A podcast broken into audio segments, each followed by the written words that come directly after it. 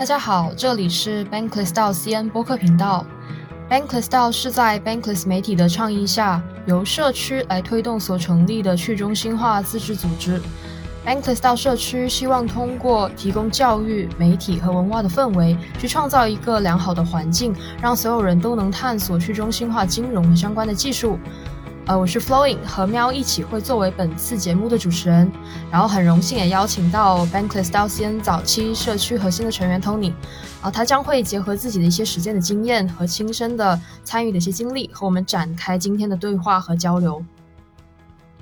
嗯，Hello，大家好，啊，我是突然自我的主播淼，然后今天非常开心和 Bankless 一起来制作这期节目，呃，有请 Tony 来分享他在道里面工作的故事和想法。那 Hello，Tony，可以跟大家打个招呼吗？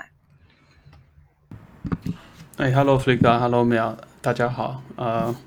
可以听得见吗？可以，可以，没问题。好。啊，谢谢两位的邀请啊！我叫 Tony，然后是去年误入的这个 Crypto 的这个兔子洞，然后就被迷住了。然后最初是从那个 NFT 开始的啊，然后探索了 DeFi，然后来到了道做一个贡献啊。我的本职工作呢是一个建筑业的从业者，然后如果要算这个其他的产业是，比如像是 Web Two 的话，我们这边应该算是 Web One 吧。Web 一这样，然后 我自己比较喜欢看历史，然后社科人文类的书籍，然后啊是伴着电脑长大的，所以也特别喜欢 Tag 和极客的文化。然后我觉得在啊区块链币圈这一块找到了我的第二职业吧，所以会把自己的闲暇时间都会投入到这边来。这样了解，所以你现在。就是在刀这边贡献的这个时间比例和你日常全职的这个时间比例大概是怎么分配的？是是大概五五吗？还是百分之七十就在刀这里了？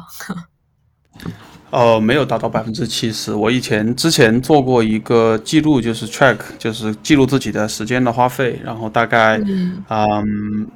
嗯，大概应该是百分之二十吧。对比对比来看是百分之二十这样。最多的时候，就是在去年，就是刚刚开始的时候，我花的时间很多，可能是在我本职工作的时间的百分之二十这样。了解。然后，呃，其实因为今天我们主要还是想，呃，和大家介绍一下 Bankless DAO 相关，包括结合你个人在里面作为早期成员那些经历，和大家 share 里，呃，你的一些相关的想法。所以在我们展开后续话题之前，不如你先和我们的听众朋友先简单介绍一下刀吧。应该有很多人还是第一次接触这个名词。呃，刀的话，应该也是大家挺常见的一个，他们叫 buzzword，就是呃。一个经常会见到的一个词，然后道的话，英文是叫 decentralized autonomous organization，就是去中心化的自治的一个组织啊。然后大家，我觉得不同的人对道有不同的定义吧啊。然后我觉得对我来说，道是一个没有管理者也可以自行运维的一个协议啊。在我的认知框架之下，我觉得比嗯。比特币和和以太坊就特别符合我心目中的道的定义啊，然后矿工就是这些道的这些贡献者啊，然后可能我们市场上说的比较多的道的话，嗯，可能就会与这个稍微有点不同，但是他们会尽量的在做一些事情，然后往去中心化和自治这一边尽量的去啊往那一边努力，这样，然后对，这是我对道的理解。嗯。可能在这里的话，对道完全没有接触人就比较疑惑，说那他大家在一起是如何能够协调组织朝一个目标去工作的呢？如果没有中心的话，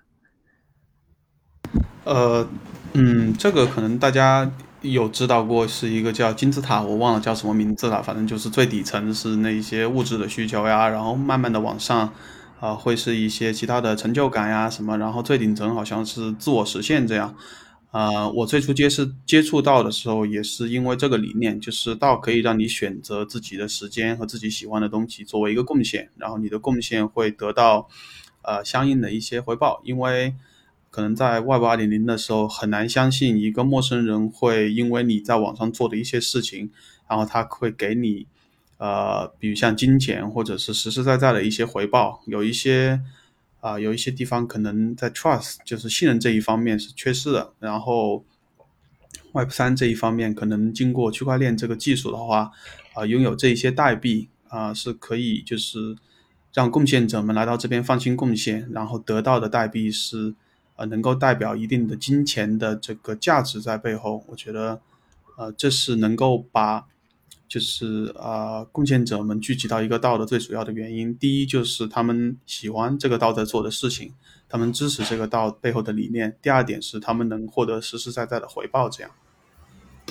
那在你参与的这个 Bankless 道的过程当中，呃，你可可以跟大家介绍一下吗？就包括说本来这个道组织成立的一些使命愿景，包括说他们是通过一种什么样的组织的方式去呈现出来你刚刚提到的呃自组织，或者是说有这种关于代币相关的激励，他们的模型又是怎么样的，又是怎么怎么实现这种管理的呢？呃，这个问题就比较大了，嗯。据我所知，Bankless 到它背靠的是 Bankless 这一个 movement 嘛，就是这一个运动，就是去银行化的这一个运动。然后首先是由那个呃 David Hoffman 跟那个 Ryan 呃跟那个 Ryan 一起组建的两位啊，Bankless 呃 HQ 是一个在美国的一个 LLC，是一个实体的组织。然后他们提出了 Bankless movement，然后背靠这个 Bankless movement，他们。啊，帮助创立了 Bankless DAO，是一个完全去中心化的组织啊，然后背靠的这一个使命和一个愿景啊，然后开始二一年，就是去年的五月开始的 Genesis 赛季啊，赛季零啊，然后开始做这个事情啊，我是在大概去年十月份的时候加入呃贡献的，那么所以之前的事情我也不太清楚，不过。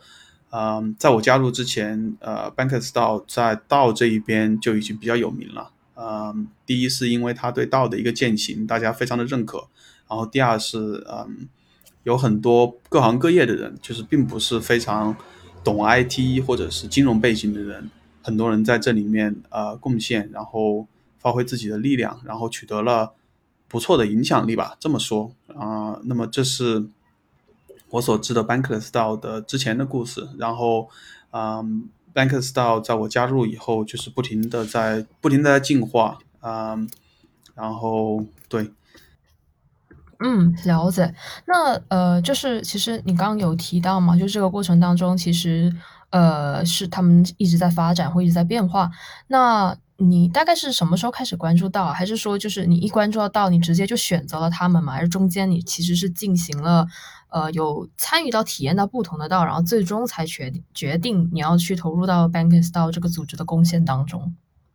呃，我的最初的道的体验应该是国内的一个道，叫做 Unknown 道。这个苗也是之前也是在里面，然后我们两个的这个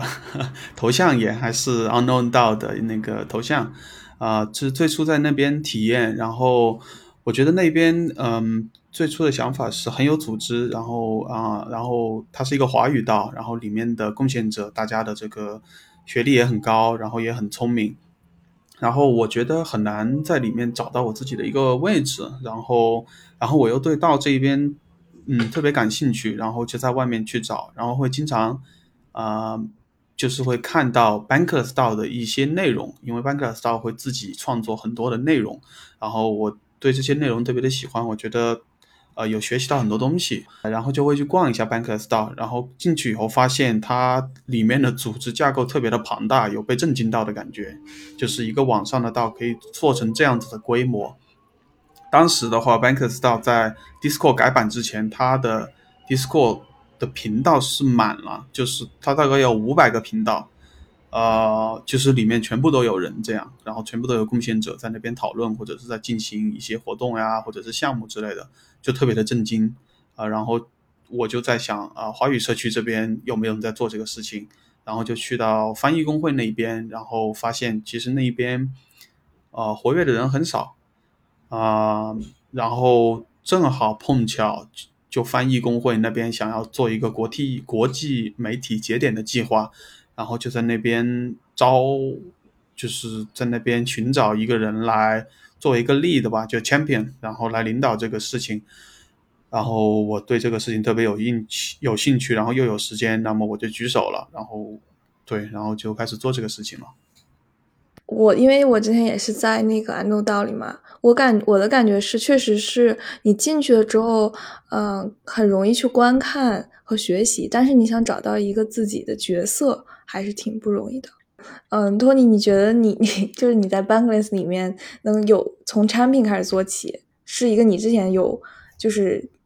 预想到的吗？还是说只是很偶然的一个机会？呃，我觉得是一个很偶然的机会。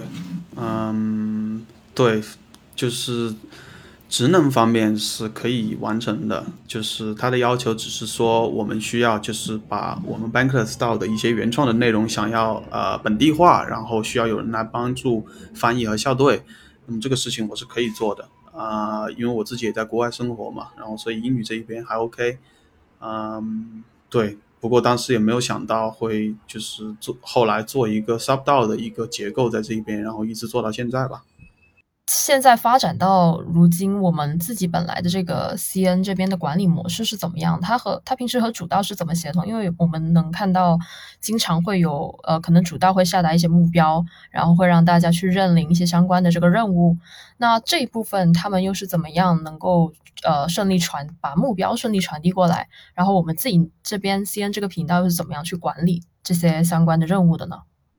啊，回答这个问题可能还需要一点点那个背景的知识。嗯，第一就是 Bankers 到它的整体的运营是通过不同的工会来完成的，比如像说它有翻译工会，它有设计工会，它有开发者工会，然后这些工会会从 Bankers 到这边拿到一定的拨款，就是它的代币 Bank B I N K 的一个拨款，然后就在这个拨款之下展开各种的呃活动来啊。向就是 Bankless 的愿景去努力，就是带来一亿的那个新的 Crypto 用户这样啊，然后翻译工会啊的那个任务就是啊，当时的一个任务就是把 Bankless 的主要的作家工会的内容本地化嘛啊，然后在这个基础之上，他们就决定这个工程其实还挺大的，然后我们。有很多语言，就是最后有十六个语言、十七个语言这样。那么我们分开来做一个项目，单独向那个 Bankers DAO 的那个拨款委员会来申请这个资金，然后最后是在第二赛季的结尾，就是大概在去年的年底左右，呃，完成了就是这个国际节媒体节点项目的一个单独化，就是。跳出翻译工位，然后自己做这一个，然后我们 Banker CN 就是在他的这个项目的这个项目组之下吧，这么说。然后项目组他从那个 Bankers 到的那个拨款委员会是申请了一定的 Bank 的拨款，那么他会这个拨款就是用来完成这十六个语言节点的日常的一些运维，就包括我们的翻译和校对和发布这样啊。那么所以他呃需要向 Bankstar 的那个拨款委员会 justify，就是他需要解释我们是怎么用的这个钱，我们呃我们有设置一些目标，然后这些目标有没有达成？那么他对于 Bankstar 的主道的那个拨款委员会是有一个 KPI 的一个设定，他有写出来我们的目标是什么，那么这个 KPI 的设定就会完全的复制，然后再分发到我们这十六个节点，包括 Banker CN 中文节点。就会也有一段的这个 KPI 的这一个要求是需要达成的，比如像说每个月需要翻译呃多少篇文章，然后或者每个月需要涨粉丝，就是推特和 Substack 这一边分发节点涨粉丝需要多少这样，然后来得到比如像说呃不同级别的这个 reward，不同级别的这个呃补偿的奖励啊。对，大概是这样的一个结构，但是它对你的具体想做什么内容，啊是没有嗯没有限制的，就只是说我们国际媒体节点像 Bankers Style 保证了这么一些东西，我们希望达到这些东西，那么啊这一边给十六个节点拨款，我希望你们也能朝这个方向努力，然后达到我们大家一起呃想要做的这个这个目标吧，然后具体运营方面。啊，就是其实节点还是挺自由的，大概是这样。所以整体听起来，其实呃，这个 Bankless 到自己还是有一个呃自己的主要的组织牵头，或者是他核心的一个这样的组织的呃团队去牵头，然后呃去下发他们对于整个这些道的一个预期或是相关的目标。然后因为其实你前面有提到说，对于刀的感受更多是呃没有什么约束，而且是去中心化，能够在里面自由的可能去做很多你自己感兴趣或想做的一些事情。那在这个这一方面，你是怎么看待 Bankless DAO 的呢？就是在去中心化和中心化的这个方式里面的平衡，就是比如说在这个社区里面，呃，到底是哪一部分的非呃非中心化成了里面成员的一种向心力呢？呃，这个问题也是特别好的问题哦。嗯，我觉得在去中心化这一边，Bankless DAO 最重要的，或者是说最独特的一点，就是它的一个 consensus，就是一个呃认同，嗯，就是到整体的一个群，嗯，贡献者们的大概的有一个软的共识，呃，那么所以 Bankers DAO 的很多的活动会基于这个软共识去进行，就比如像说我们需要保护 Bankers DAO 的这个品牌啊，然后我们 Bankers DAO。我们认为 Bankers DAO 应该是做一些什么样的事情？啊，当然这个也是跟 Bankers DAO 的主要的愿景那个 statement，跟他的愿景的那个那篇是应该是相对的。然后主要的运维是依照这个来的。然后你可能再分析一点的话，就是可能会聊到就是说个人的影响力啊，然后个人参与的时间，然后其他的贡献者对你有多么信任。啊，当然这样子的话，可能就比较偏向于 Web Two 的一个一个运营的一个怎么说呢，在方式上面可能会是一个 Web Two，然后这是我个人的感觉，但是我觉得就是 Soft Consensus 就是软共识是把大家聚集起来的一个力量。明白，那就是这个过程当中啊，就比如说在呃你后续在 CN 里面的这个管理也好，或者是你。经历的这 Bankless Style 他们主导的相关的沟通，你觉得这种模式，呃，就你个人亲身经历、亲身的经历来看，会有什么利弊吗？或者是对有什么样的，或者是遇到了什么样的一些问题，然后后续又会通过什么样的方式，呃，去解决？呃，这个对这个问题也是也是一个很好的问题，也是一个很难的问题。嗯，我。就具体的说，banker.cn 我们这样的模式的一个利弊吧。啊，banker.cn 的话是在翻译，我是在国际节点计划项目下的一个分发节点，就是是一个中文华语的一个分发节点。那么啊，我们做的是一个 sub sub 道，就是一个子道的结构，就是我们自己有一个可能一个道的这样的一个程序或者是一个运营的一个方式在这边，然后是由我们。啊，呃的贡献者们，大家也是有一个软共识，然后是在做这个事情。啊，我觉得我们 banker cm 的一个主要的一个优点就是，还是我们从主道那边，就是 Bankers 道这边，啊，收到了很多的支持。第一，我们有它的拨款；第二，我们有它的原创的内容；啊，第三，我们有 Bankers 道的那个品牌的影响力。那么，其实，在做到这一方面来说，三个最重要的。我觉得三个最重要的 pillar 就是三条最重要的腿，一个一个凳子最重要的三条腿我们全都有了。那么这是这是这个我们这个模式的一个优点。我们这个模式的一个缺点呢，就是啊，第一就是不管怎么样，还是很容易就是跟主道有一个 silo，呃，运营分离，就是我们自己在做自己的事情，然后跟主道的这个交流不是很多。啊，当然，这个也是由于那个主道他的那个参与的语言的门槛是很高的，啊，就是第一是呃你需要能够嗯读懂英文，然后第二是你参加那些周会参与讨论的话，是需要能够听就是呃英语的生肉的那一些呃那一些东西，然后第二呢，我觉得啊 sub 不管是 sub 道还是道的一个结构啊。在我们 Bank CN 这边，我的经历看来，倒是有一个低效率的问题。这个低效率的问题，呃，跟中心化的公司来比的话，呃，肯定是会明显一点。呃，然后我觉得，嗯，我觉得要解决这个问题，可能还要花一段的时间，短期之内没有办法解决这个问题。啊，然后第三的话，我觉得第三个缺点的话就是，啊，虽然我们得到了主道的很多的支持，但是我们频频道的发展也会受到主道的很多的一个，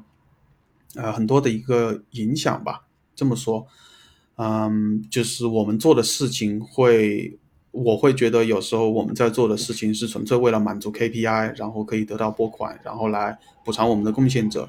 那么长期来看，我觉得不太利于我们频道。第一，自力更生；第二，不太利于我们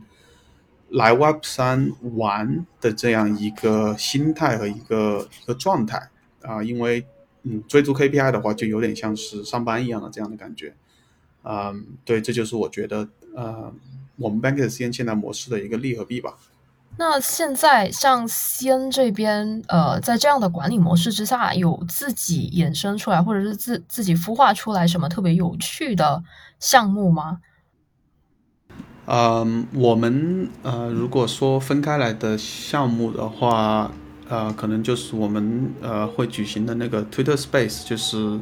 做那个 AMA 的活动，然后我们大概一共有做大概三到四期这样，然后是啊。会跟主道会有稍微的不同，主道会有自己的那个 Crypto Sapien，它是一个完全独立的一个项目，然后他们是录制，然后在 YouTube 那边，然后做这个事情。然后我们做的这个 AMA 的话，就是主要是在华语这一边，然后邀请一些呃华语圈呃比较有影响力的朋友，然后呃过来聊一些关于 Public Good 的东西，就是呃。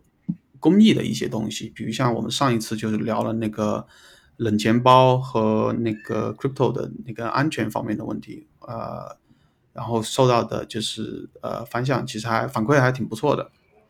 然后这是我们比较有趣的项目。然后其他的项目的话，我们有想，其实我们有想过很多的项目啊，但是就是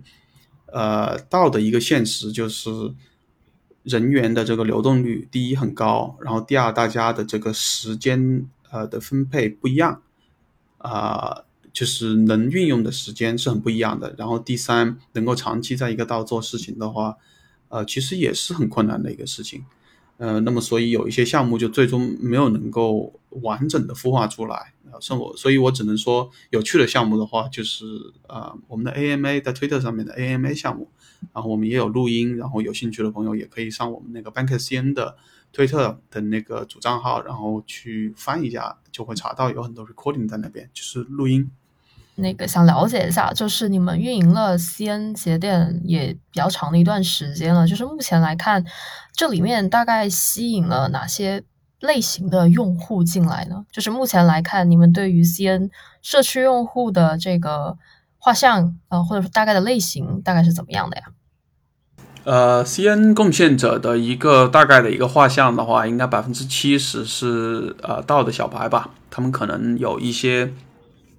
其他技能或者是其他方面的专长，比如像说他们会呃开发，或者是会会敲代码，或者是会剪辑，或者是呃你看老这样会会做播客的人，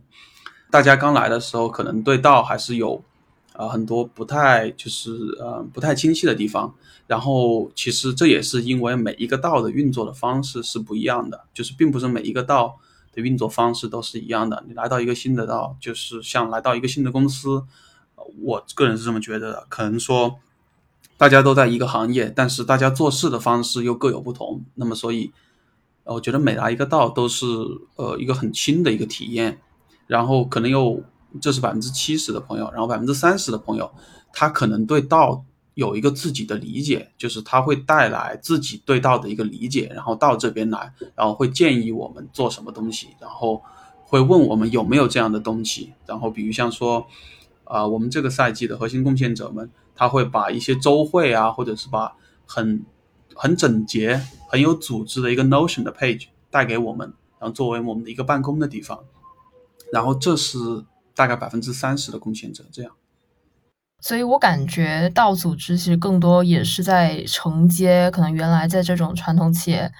或者是 Web 二里面企业，然后作为个体，它价值溢出的部分，就是到它承接了他们很多这些价值点，并且让他们在这里自由的去发挥。呃，那你会觉得就是这个跟你刚刚提到的自己在 Web 一里面的这种经验来看，你觉得呃和现在的道里面的这个组织整个最大的区别是怎么样的呢？对，或者是你对于为什么现在会衍生出来这种道的模式，你对这方面是怎么样去思考，或者有什么样的一些观点？就是我觉得道对比传统公司的话，更像一个传统公司的传统领域的一个志愿者的组织，但是不同的地方是你有 tokenized incentive，就是你有一个代币的奖励是实实在在你可以拿到的，不会就是呃。不会啊，有其他的一些存在诈骗或者是失望的感觉。就你拿到的这些代币是实实在在可以换取金钱的啊，但是但是本质上就如一个志愿者的组织一样，倒是无法制约任何贡献者的去留啊。然后我觉得倒也没有办法不落俗套的完成这一些质检或者是 QA。呃，和一些运营的一些要求，比如像追逐 KPI，然后制定一个程序，嗯，这些也是很 Web Two 的东西，啊，或者是说中心化公司会做的东西，啊，然后另外一点就是说，在道这一边的话，除非贡献者们就是大家花大把的时间泡在一起，都在网上，啊，不然的话，其实团队的凝聚力也是很难，也是很难做起来，呃，这是我对道的一个。和传统公司的一个对比吧，啊，但是道的好处，我觉得就是对个人很自由。然后我觉得有能力的朋友可以在这边找到非常 niche，就是非常细分的一个工作，然后可以得到高于呃传统工作很多倍的一个一个回报。这样，啊，就是 ideally 就是理想化的情况下，他们会是比较严于自自律的，然后也是特别高效的人。然后团队里面的个人可能会是某个方面的啊一个专家，然后大家团队里面的人会互相互补，我觉得这是啊可能是到比较理想的一个一个状态吧。这样算不算有回答你的问题？嗯，我我接我接着托尼说一下我自己的感受啊，我觉得在道里面相对公司的一个优势是你在公司里面你有一个想法和提议。你的团队和你的老板有可能他并不会采纳，或者是有现实条件的约束，你的一个 idea 并不能够真正的去落地。但是在道里面的话，因为它没有这样的限制，所以任何人其实你只要有一个想法，然后你能够找到队友的话，你就很有可能就真的去做这个项目。我觉得这件事还是挺有成就感的吧。嗯，然后还有一个就。我觉得还有一个就是你在传统公司里面，你的这个技能和你的工作领域都非常的会有点单一化。比如说，我随便举个例子啊，比如说你是做程序员的，那你可能每天对接的就是这个呃编程的部分，呃，但如果你在 Bankless 里面的话，那所有的这个嗯我们的这个。部门吧，都是你都是可以进去的，然后你也是可以去看大家在做什么，你也可以帮忙。如果你想学习 marketing，你也可以进去；如果你想学写作呀，或者是运营，嗯，品牌这些，你你都是可以去学习的。所以我觉得这个也是还蛮吸引人的一个部分。不知道托尼有这种感受？嗯。嗯，我觉得很同意，就是嗯，就道的工作很自由嘛。你觉得这个事情有意思，你愿意花时间去做这个事情，然后你可以找到人，其他人有有兴趣，然后大家很容易就聚在一起，然后啊就会想把这个事情做出来。然后主要是因为大家来这边并不是为了找，我觉得大部分的人并不是为了找第二份工作，而是为了找一个好玩的地方，然后在 Web Three 这一边玩这样。然后我觉得到。提供了一个很好的一个平台，然后给大家体验 Web Three，然后又可以拿到一定的奖励。因为你在道里面贡献的话，你会学到那些 Code Lab，比如像这些呃，就是协调的一些协作的一些工具，比如像 Code Lab 啊、D Bank 啊，然后 Notion 啊这些东西，然后会会了解到 Discord 呀，然后有一些会有 Discord Ball 呀、Disco Board，然后这些都是很 Web3 的东西，可以学到。然后你可能要拿到那个代币的奖励的时候，他们会有一些会是在以太的主网上面，那么有一些它会是在 Polygon 的那个主网上面，你就会问，哎，Polygon 是个什么东西？然后你就会开始去了解、去学习这一些其他的公链，你会了解到，哦，原来是有其他的公链的存在。我用我的，比如像说 Web3 的小狐狸的钱包，同样可以收到，然后地址其实也是一样的。然后我觉得道就很适合这种东西，然后又可以就是找到好玩的事情，然后做出来。嗯，对，所以我挺同意那个苗的这个说法的。比如说像弗里卡想做播客，我们现在 就真的找到人在做，嗯，所以我觉得还是挺有趣的。那个，那我后面可能就想问一下，我比较感兴趣托尼个人生活的部分，就是你你是从建你是本职做建筑嘛？你是怎么开始了解 Web 三，然后是怎么去成长到现在一个道的一个比较产品的角色的呢？嗯。我这边的话，最初其实是从 NFT 那边，就是或者是说 GameFi 吧，主要是从 X Infinity 那边开始接触的那个，嗯，Crypto 这一边，就是币圈这一边。嗯，其实二零一七年的时候，就是币圈火的时候，就是大家在冲冲冲的时候，ICO 的时候，我就已经听到了币圈。啊，但是我是，对对对，不过这个已经不算早的了。然后我当时的一个想法就是，我是一个特别理性的人，你不要拿这些东西来唬我。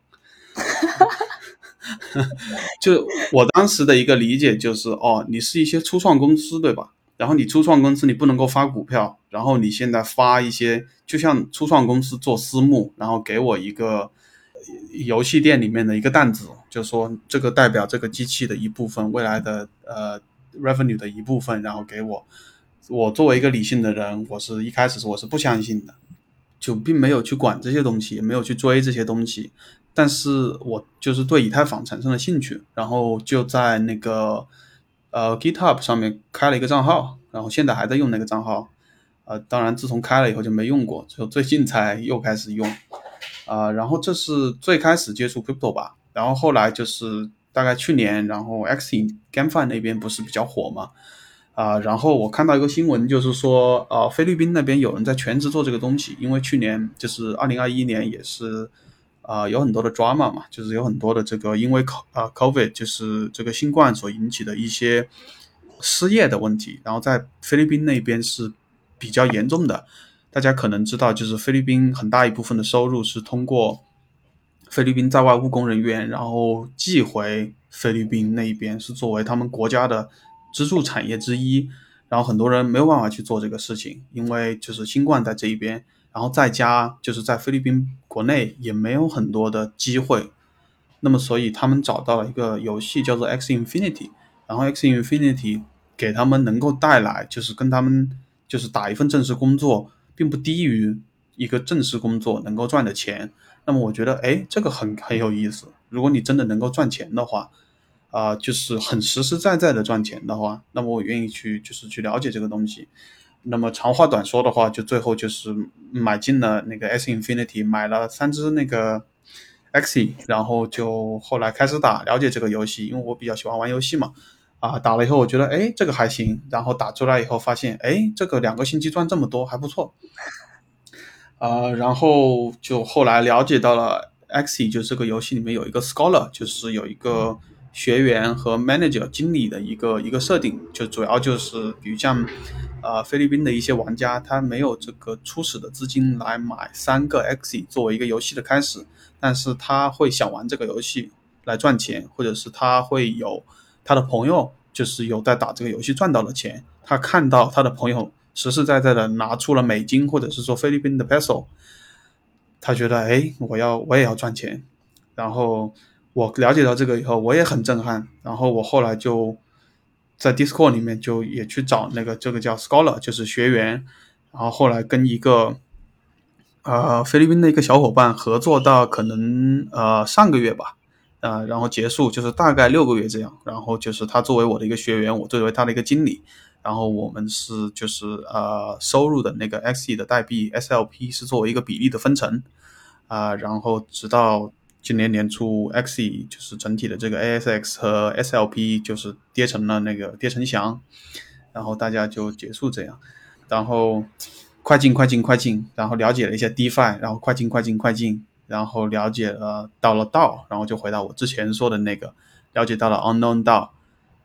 然后就。到了 Bankless 道这样，所以你们玩那个游戏最后到底有没有赚到钱？呃，呃是没有的。你如果就是去年，其实呃 Unknown 道就是之前不是呃社区卖那个 NFT 呃 Astro Cat 不是有一部分的资金嘛，对吧？然后他们后来是投到了那个 X Infinity 的 Katana，他自己做的一个 DEX，就是 Decentralized。呃，exchange 里面去，嗯，做 liquidity，做流动性，然后赚取他那个 Katana 的原生代币，啊，那个也是跌成了翔。对，所以基本上在 去年五月之后进去 X 的人，应该都是没有赚钱的。去年五月之前进去 X 的人，应该是有赚的。嗯，所以就你刚刚讲的这些啊，从 GameFi 到 DeFi、NFT 到到，就是所有这些新的东西，你全部是自学吗？还是你其实是有伙伴们或者是有组织的去学习和了解？其实我刚开始就是接触币圈这一边，我也是特别特别的迷惑，因为就是你要是完全。不了解币圈的人，然后突然进到币圈，然后看到他们聊的这些东西，就完全就是在说阿拉伯语的感觉，就是完全不知道他们在说什么。呃，你可以自学，比如像我就自学的，但是我一开始是觉得，我有听说过有一个群，就是付费的那种知识星球的群，在这边我就不说是不说是谁了，但是就是你可以付费，然后好像是他会进去会教你，然后有给你很多的机会啊什么的。啊，然后那边好像是当时是两千块钱一个月，还是呃，还是一年。然后我当时其实想了半天，我觉得嗯，这个好像有点贵，呃，我还是自己学吧。然后后来就开了推特，呃，然后也在 YouTube 上面寻找类似的呃类似的视频，嗯，来学习。然后可能我的一个优势就是，因为我常年在外嘛，那么所以对英文这一边基本上是无障碍的理解。和无障碍的交流，这样。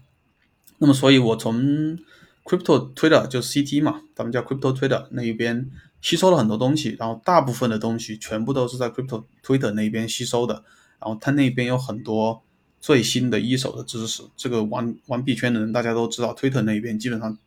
基本上全都在那边，全都是摆在那边，就是从那边开始学啊。然后当然也是我个人对这个行业和对这个。课题啊，币圈和区块链这一边非常的着迷吧。然后 我之前看有一些早期的 Bitcoin，就是比特币的玩家或者是 investor 投资者进来的时候，他们写出来的一些东西，也是他们刚刚接触区块区块链的时候，就是特别特别特别的着迷，或者可以说是用着魔这个这个词来形容。我觉得我就是那个状态，就是。刚开始的三到六个月，我是一个着魔的状态，就是一边学习，然后一边开始写东西，呃，就是写了一些东西，然后引起了一些朋友的注意，然后后来还跟两个 VC 有聊过有没有工作的机会，呃，对，反正就是呃，对，一切都是在 Twitter 上面学的，其实都是在自学的。嗯，那这个真的很厉害。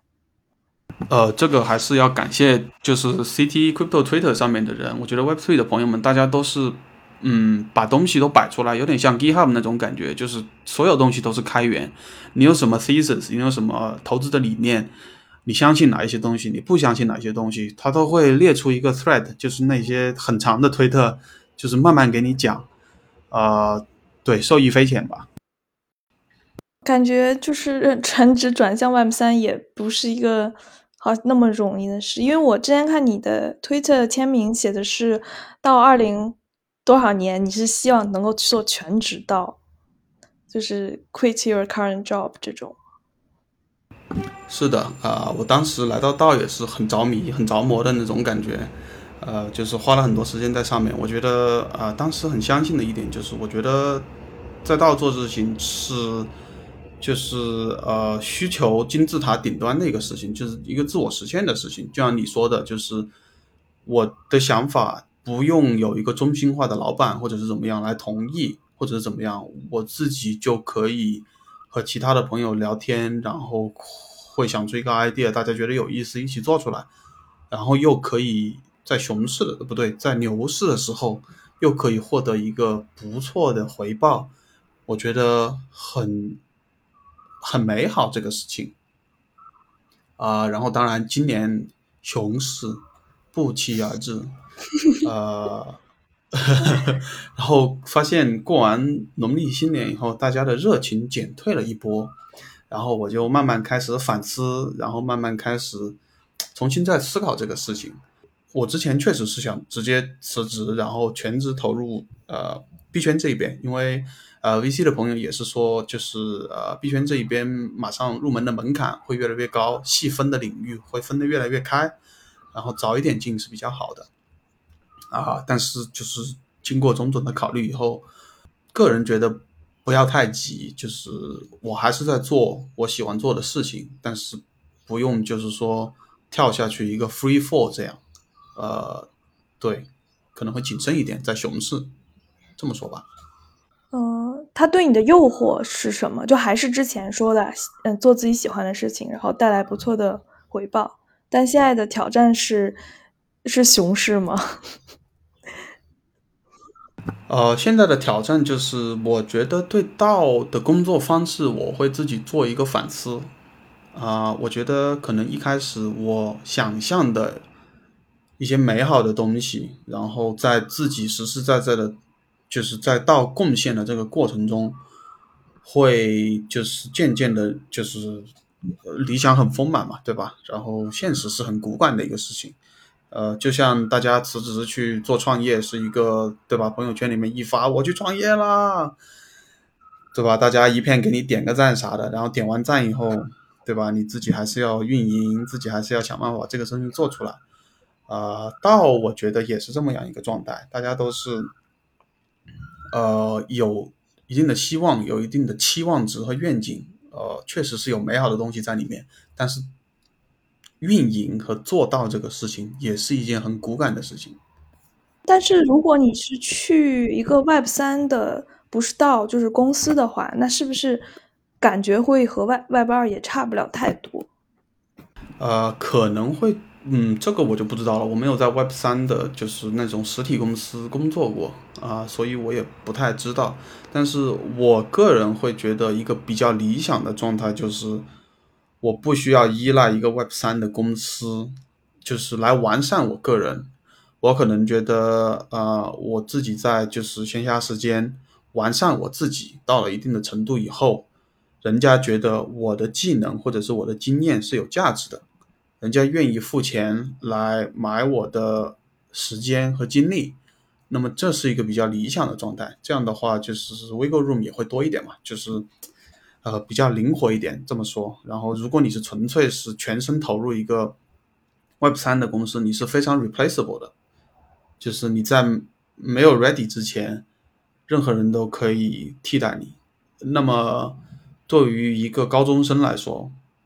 是无所谓的一个事情。但是像我这种就是工作了几年以后的朋友的话，啊，还是需要现实一点的考虑，就是说，嗯，你想那么做吗？呃，可能我对自己的感觉就是说，不想。我愿意花自己的时间研究这个东西，然后努力的把它做好，直到有一天有人愿意付钱来买我的建议，那么我就准备好了。我对自己的期望是这样子的。是我，我觉得你肯定，我我之前呃也很惊讶，说你你原来是做建筑，因为我一直以为你是做金融相关的，嗯，所以我觉得呃这这一天指日可待。谢谢谢谢。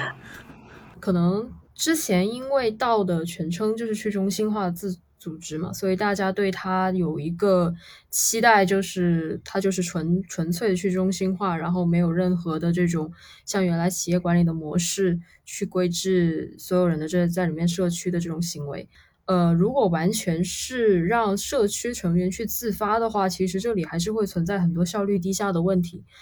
去中心化，它并不是说完全去掉你个人这种主权意志之下的这种组织，它还是会存在。呃，由部分同学高校去协助，就是社区去推进相关的这个项目，包括说可能就像我们 Bankless 里面，它会有主道来给我们设 KPI，又或者像其他的道，它可能会有全职的这种道的运营来推进，呃，里面项目的这种高效的协同啊等等。所以其实某种程度上，我会觉得这里面会有这种平衡和取舍吧。包括刚刚 Tony 他有提到提到。呃，落实过程当中的骨感也体现在于，比如说我们当前会面对很多呃面向 Web 三的小白，然后在 onboarding 的过程，我们会不停的做市场的教育。嗯，我之前就是在我们 Bank CN 的周会上面，我也聊过很多次，我是来这边就是追独角兽的。呃，独角兽存不存在呢？这个有的人很多人大部分可能会说不存在这个东西啊，但你没有见过嘛？就是科学来说，你没有见过，你没有办法证伪，你没有说，你没有办法完完全全的说它不存在，因为你没有见过，你没有找到过。但是大部分人觉得这个东西是不存在的。呃，我觉得在现实外部一的生活中，建筑行业大家可能不太理解，建筑行业也是一个比较骨感的、比较比较直白的一个行业吧，这么说吧，呃。那么，所以在现实中已经有一个骨感的工作了。那么，我希望逃离到 Web 三这一边来寻找一个有独角兽的工作。那么，我找不找得到，这个就不知道了。然后，反正我是朝着这个理想去努力的。然后，所以，呃，在在 Bankers CN 这边，我是一直希望有就是像 Bankers 到那样的完全的一个去中心化自治的一个践行在这一边。我们有一个 process 来保证。就是呃，直白一点的说，就是直接民主的一个参与，任何人都可以发声，任何人都可以啊提出意见，怎么，然后这样子做，这样子会不会是最有效率的东西？我是不是合适的人来帮助 Banker CN 运营，或者是说帮助他来思考未来的一个方向？有没有比我更适合的人？肯定是有的啊。很多东西都是我觉得都是未知的，但是我们能拥有的就是现在。我现在在这边，在 Bankcn 这边，我花了时间在思考这个东西。很多时候到最后就 boil down 成这个东西，就是最后就是浓缩成了这个东西。报呃，在在一个道的花的时间最多的贡献者，会对道有最直接的一个影响。很多道都是这样的，嗯，但是还是那句话，就是。领导者们到底有没有这个能力？他是不是适合这一个职位？这又是完全另外一回事。就像我这样做 Web 一的人，在 Web 三做到，对吧？呃，大概就是这么一回事。呃我我的感受是我我觉得，呃，托尼是一个很理想主义的人，就是他真的是会很秉持自己相信的东西。因为之前在其他道里面，我也会觉得。有的时候，它发展发展着，就会有点像一个小公司，就是还是会有一个就是权力拥有者，他会掌握更多话语权。但我会觉得托尼真的是非常的怎么说，就是花很多时间在里面，但是同时他会非常尊重每个人意见，然后会很要践行道的去中心化的这个理念。所以，嗯，我我觉得，嗯，有有托尼在的话，感觉这个。整个 C N 这个 team 让我觉得很安心，而且，嗯，就是我觉得 supportive 也很重要，就是嗯，核心成员对所有人想做的事情有一个很 supportive 的态度，然后大家也不怕犯错误和失败，我觉得这个这种感受给我带来的也是很大的收获。嗯，谢谢淼，我自己可能是因为。对，就是啊，Web 三这一边的 rap，对自己的 rap 其实是很在意的这个事情。然后我自己在个人生活中也是一个很直白，就是一个很透明的人，就也不能说很透明，就是呃，比较做自己吧，就是我觉得是怎么样，我觉得这个东西有道理，我就会继续做这个事情。那么我在 Web 三也会就是继续的在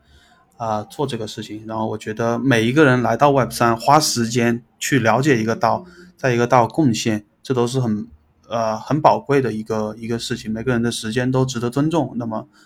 啊，就是我也需要尊重大家的时间，这是一个最底线的一个问题。这样，嗯。好呀，然后很感谢今天 Tony 给我们做了那么多自己深深刻的这种思考的分享，谢谢，感谢 Tony。嗯嗯，好的，谢谢 Frika，谢谢淼。好，那今天我们就先这样吧，拜拜。